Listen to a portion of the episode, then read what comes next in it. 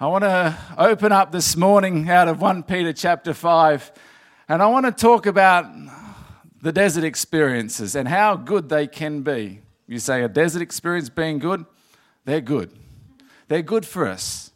You get to learn about how good God is. You get to learn about His goodness to us. You get to learn about His faithfulness to us. You see, it's in the desert that God gives strategy. It's in the desert that God brings intimacy because there's nothing that grows in a desert. And so from 1 Peter chapter 5 verses 5 to 7 Peter says these words In the same way, you who are younger must accept the authority of the elders. Anton, I'm listening. I'm listening to what the word says. And then it goes on. All and all of you, dress yourself in humility as you relate to one another, for God opposes the proud, but gives grace to the humble. Verse 6 says, So humble yourselves under the mighty power of God, and at the right time, everyone say, right time. He will lift you up in honor. Who lifts us up? God does. And it's at the right time. God's got timing to perfection, He knows what He's doing. Then He just finishes us off and He says, Give all your worries and cares to God, for He cares for you. There's a lot in this verse. It's talking about timing. It's talking about how when there is timing, when you don't understand, he's just say, hand it over to me, for I care for you. Let's pray. Father, this morning, we want to thank you for your mercy. We want to thank you for your grace. And Lord, this morning I pray that the wisdom, that your spirit of the wisdom of revelation, God, will open up our minds this morning. Lord, it will just open up our ears to hear what you want to say.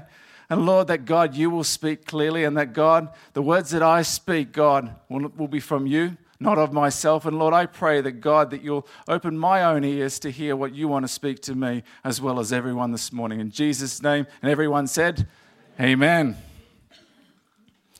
Talking about a desert. What is a desert? I mean, in Australia, we most of our country is defined as a desert. But the definition of it is it's a place that is barren. No life lives there. It's a landscape where there is little or no vegetari- uh, vegetation. Yeah, pretty much a vegetarian's there. And receives very little water. And consequently, living conditions are very hostile for plant, animal, and human life.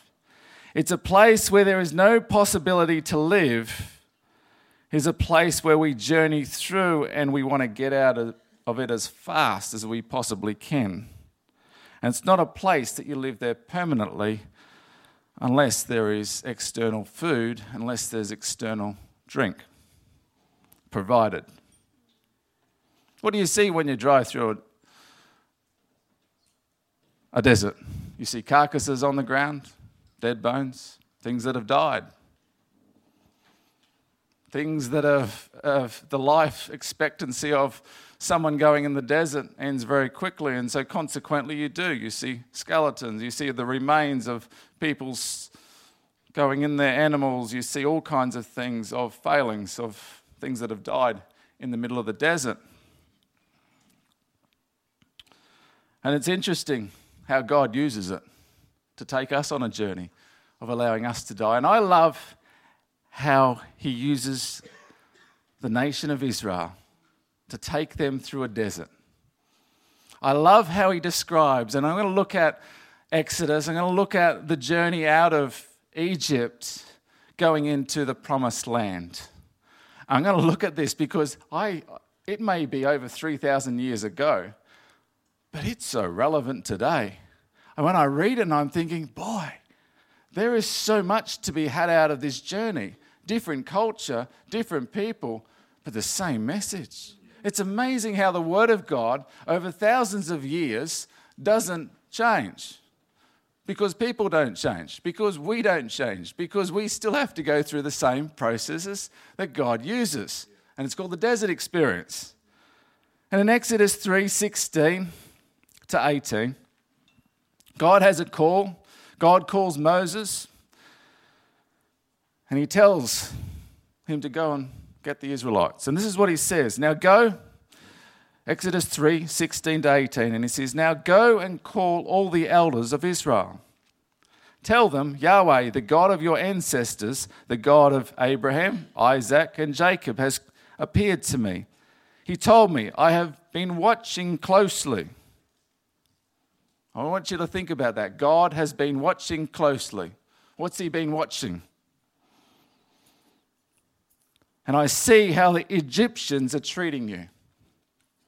I have promised to rescue you from your oppression in Egypt, and I will lead you to a land flowing with milk and honey, the land where the Canaanites, the Hittites, the Amorites, the Perizzites, the Hivites, the Jebusites now live, and every other ites that are in the land. He gives a promise. This is where I'm going to take you. Goes on, he says in verse 18 The elders of Israel will accept your message. Then you and the elders must go to the king of Egypt and tell him, The Lord, the God of the Hebrews, has met with us. So please let us take a three day journey into the wilderness and offer sacrifices to our God. He says how long it's going to take to get into the wilderness, but boy, golly, he doesn't say how long you're going to be there. You had that experience? God says, I'm going to take you to the promised land, and this is going to be an incredible place. And then he says, I just need to take you into a detour because I want you to worship me. See, they were in their suffering and they cried out to God. The whole nation of Israel is being burdened by the Egyptians, and they cry out to God, Save us, and He hears them. And He sends somebody to take them out of their suffering and promises, I'm going to take you into this incredible place. God comes and he performs a number of miracles in the land of Egypt to persuade the Egyptians to release them. And finally, they do. And the journey starts. And they're released. And as a nation of over a million people with with cattle, with sheep, with goats, start to head out of the land of Egypt. They come to the Red Sea. God performs a miraculous miracle and opens up water, allows them to cross over the other side. And then He takes them and starts to allow them to walk into the desert to worship Him. And they run out of water. What are they, what's the first thing they do? They whinge and complain. Sound familiar? Oh, this is just relevant to me. The first thing that when God takes, takes me along a journey and you run out of supplies, what do you do? You whinge to God. And you think, God, why have you got me on this journey? But He's taking, in, taking the Israelites into a place of worship. It's His whole thing was take him into the wilderness so that he can, they can learn to worship Him. You see, water is the first issue. Then food comes along. They're running out of food. They have no food. So once again, they complain and they whinge and they, God, we got no food. So he supplies manna. And in that supplying of, of, of the food for each day, he says, I'm going to provide for you every day. So God is showing that he is a provider. God is showing that when I, when I take you into a desert, when I say, Come with me into the wilderness to worship me, I will supply everything that you need. Everything. He is saying the daily food. Because in the instructions that, that Moses has given to the people, they're not allowed to have food for more than one day, except on the sixth day where they have food for enough for two days. So God is saying, I'm just going to give you enough food for this day. I'm going to give you enough water for this day. Not only is it going to feed you, it's going to feed all your, your flocks, it's all going to feed all of your herds. I am showing you that I am in control and I am providing. God is doing an amazing work and He is showing them Come with me on the journey. And we see time and time again the complete and utter complaining from the Israelites. Why have you brought us out here? They're saying to Moses, Why have you taken us out of Egypt to die? And this is constant. I can hear their voices and I can hear my own voice going, God, why have you taken me into a place to die, a place to where, where, God, where you've taken away every bit of reliance, and I have to feed from you every day, and I have to get my word from you, and I have to get the Holy Spirit has to refresh me. Otherwise, it doesn't take long to shrivel up. So I relate to this because it's three and a half thousand years ago, but it's still relevant today. You see, God was taking the dependency of the nation of Israel off themselves. So you see, in Egypt, they were still God's people, they were still God's chosen people. But He was taking them out and He was saying, I need you to rely on me. I need you to, to understand that I am your source of provision. You cannot go into a place and you cannot make it on your own. And this is God's purpose of bringing us into a desert and also bringing in the nation of Israel into the desert to worship Him. He covers a number of things, attitudes, motives in this time of the desert. So he covers complaining. He's dealing with areas in the Israelites' life. He covers dis- dependency on themselves. He covers disunity in the camp. Story of Korah and his sons, Korah and, his, and the people that, that make trouble for Moses. He is taking them through the desert to unearth the motives of what's in the hearts of the nation of Israel. Because he's just taken them because he wants them to worship him. Because worshiping God allows you to move into the promised land.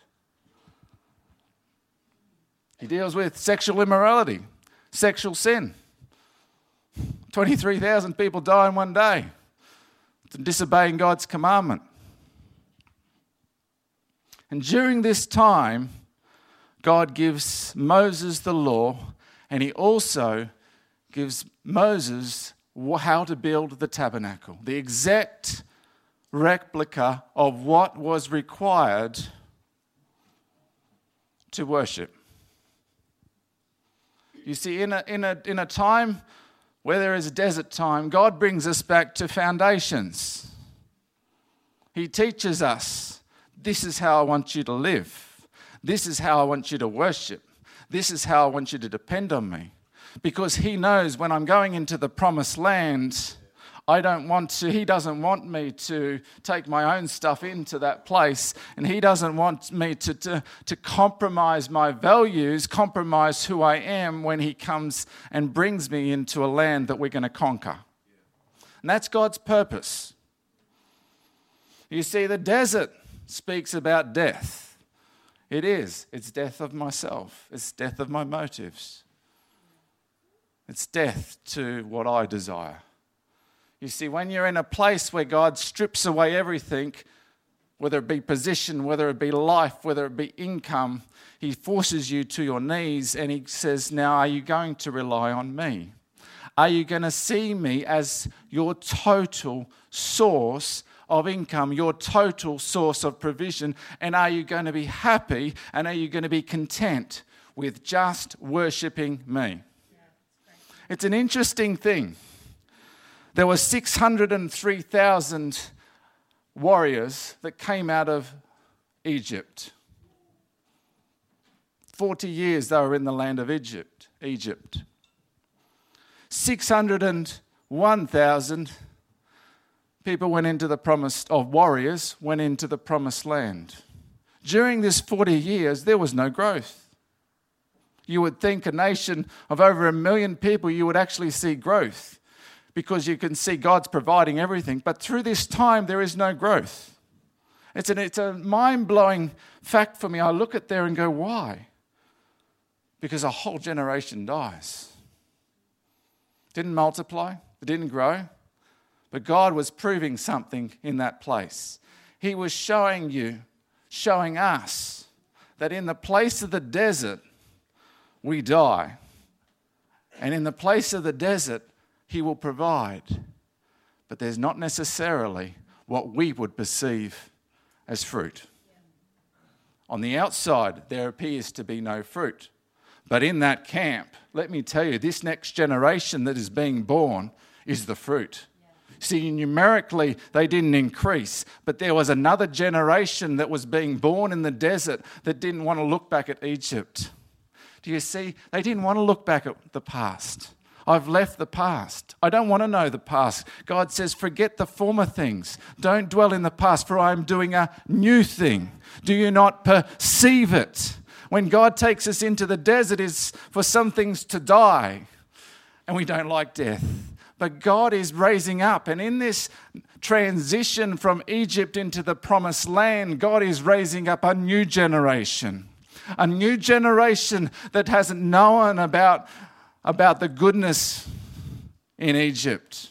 They've only known about how to worship God in the desert. They've only known God's provision. They have only known God providing in the morning the next morning, the next morning, the next morning, the next morning. They've only known that. And it's an amazing thing that there is a shift in mentality so that God can take you into your promised land. It takes the Israelites into the promised land. See, in that time, Moses was instructed to set up the tabernacle. It was the place of God's presence. And it was to be in the center of all of the Israelites, covered right round on four sides with the nation of Israel, focused on one thing obeying and worshiping God. Only one thing. Because what it is doing, it is setting in place the rest of humanity for us to look at the pattern that God creates. And it is pointing for one place and it is pointing to Jesus on the cross. It's all set up. And it's all this time that's spent in the desert is pointing to Jesus. It has to be right. The pattern had to be right. The structure had to be right. It couldn't be a little bit to the left, otherwise, Jesus couldn't come. It had to be perfect.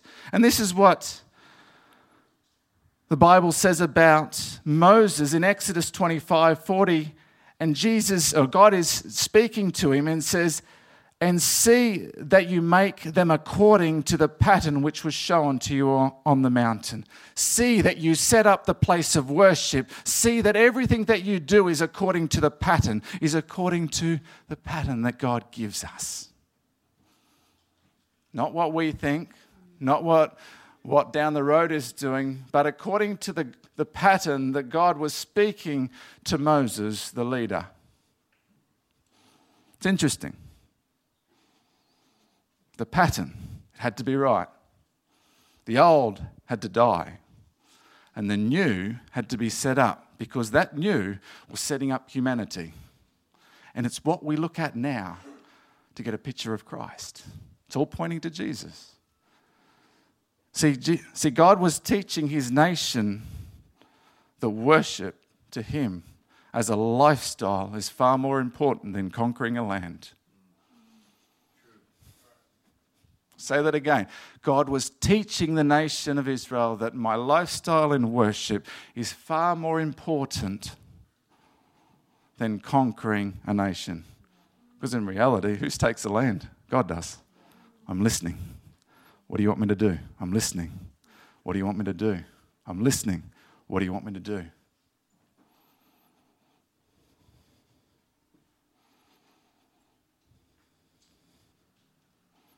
He builds the new so that the old can die. It's structure, it's foundations, it's where we head to. I want to give you an illustration about the desert. It's a little bit different than the Israelites. Dan, if you could come up. It's about worshiping Jesus. Dan, if you could just stand right there. Isn't he a great guy? He's going to be Jesus for me today.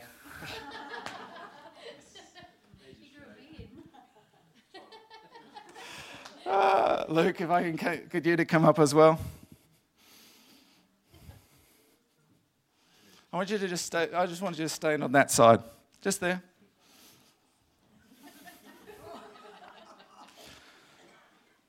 Your failure. You represent. Now, please hear me. This is not Lucas' failure, but this is a demonstration, something that's relevant to my life. And I want you to take you through this example of what happens in the desert. Damien, I want you to come up and I want you to stand on Luke's side.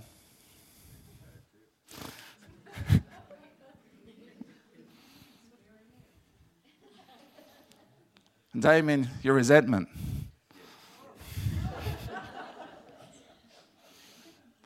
Resentment. Tim, can you help me as well? Come up and stand on this side. Now, Tim, I've named you with unbelief.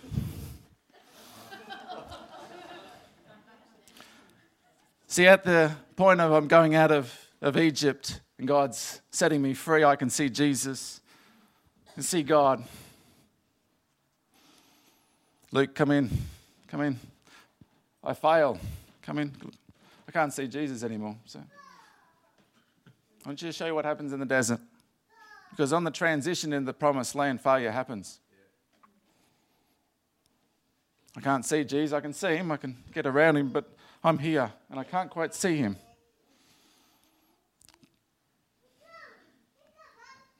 Damo, you want to come over?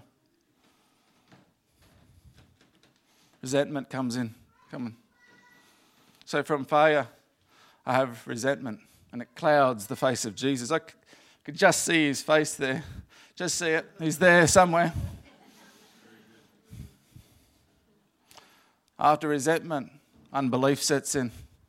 You want to come over here, Tim, and just stand?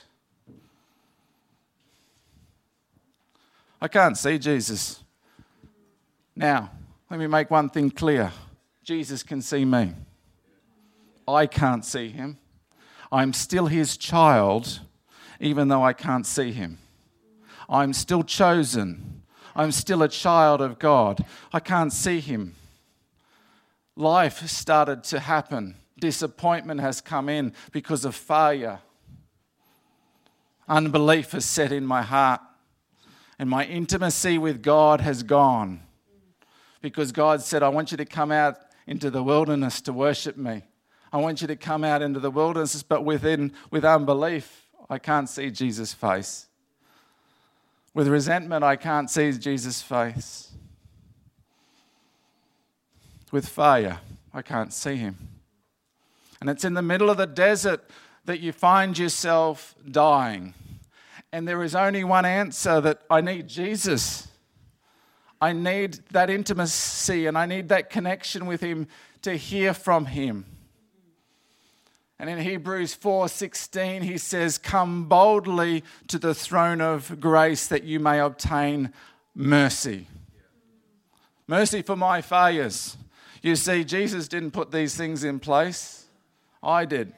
It was the wounding through the journey of going out of Egypt, and it was things that I had that was still on me that, that allowed me to, to take Jesus' view away.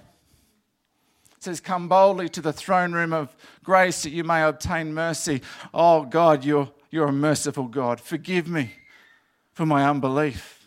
And when I come boldly to that throne of grace, and God says, I forgive you. And He takes unbelief away. The blood of Jesus takes it away. If you can sit down now. It's gone I'm coming boldly to the throne of grace because in my station here, I'm proud and I'm arrogant. I can do it in my own thinking. Oh, this is, but in humility, I'm saying, Jesus, I need your help. And so once again, I come into the presence of God, and this is a journey. It's not just an instant fix because it's our mind, it's being in our relationship with God. And once again, resentment. Okay, God, I can't do this anymore. And He says, hand the resentment over to the throne of grace. Once again, God, I still can't do this. Just hand it over to me. And so there's a tussle with us, and it's in the desert that we're dying, that my will's dying, and God says, No, no, hand it over. Resentment. Come away. I'm going to wash you with my blood. I'm going to give you mercy. Resentment disappears. And then finally, the failure. God can address the failure. And he starts calling, You're my son. What am I going to do with failure? I'm going to come back to the same place as failure, as resentment, as unbelief. I'm going to come to the throne of grace to receive mercy. Because right now I'm stopping. God, God can see He's got His arms out to me saying, Come on, son. Come, come home. You're the only one that's blocking me. This is humility. This is surrendering to God. Once again, failure comes away. I come to the throne of grace, and away it goes. I'm in the desert. What is God fixing my eyes on? Jesus. What am I to do when everything starts to move? Jesus, I'm worshiping. It's not about who I am, it's not about what I've done, it's not about how I've been hurt. It's about fixing my eyes on Jesus, the author and the finisher of our faith. This is why a desert experience is so important for us, and this is why God uses it because He's saying, I want you to worship me in spirit and truth. And worship is just not a song, it's a lifestyle. Yeah. My worship is my surrender to His will and what His purpose are, purpose is. And I look to Jesus and I say, Jesus, I can now worship you. I have no agenda. I have nothing left in my life to offer except just to worship you. I can worship you. This is intimacy now. Now Jesus can say, I can hear, I can see you. Now I can talk to you. Now I can give you strategy about the future because there's nothing there, because there's no motives, there's no agenda anymore. It's all gone. It's all gone. All, I, all you can see is my face. And so God brings us into that place until everything of us dies, until the things that we've picked up along life's way, whether it be the way that we've grown up, or the way that we've had things done to us, God starts to wash them away. Thanks, Dan. That's how God works in the desert because He's taken you out to worship. Because He knows if I can get you to worship and I can get you to keep your eyes fixed on me, that when you go into the promised land, that you won't get the glory anymore. It won't be about you. He's washed those, all those things away. He says, I'm creating something new. I just want this intimacy with Jesus. I just want to be intimate with you. I just want to talk to you. I just want to feed you each day. I just want to give you my word. It says, Come boldly to the throne of grace. It's not a one hit wonder, it's a lifestyle. It's a constant thing because God wants the intimacy to grow. He wants my next generation, as in who, I, who I'm becoming, to be seeking after Him. He wants me to walk into the, the next new thing to say, I just want you and me to walk into it, and I want you to hear my voice. And that's what God is desiring. And that's where in Peter, in that first Peter chapter 5, when we looked at, he says, God opposes the proud, but he gives grace to the humble. And in that period of timing, that timing in that period where we're working through the things in our lives, maybe years, maybe months, but it's working away in a place where God has got us in isolation so that He can maintain that intimacy. Because that's the Father's heart. He's not there punishing me, He's not there with a big stick. He's just reaching out His hands and saying, Come on home. Come on home. The band could come back up, that'd be great.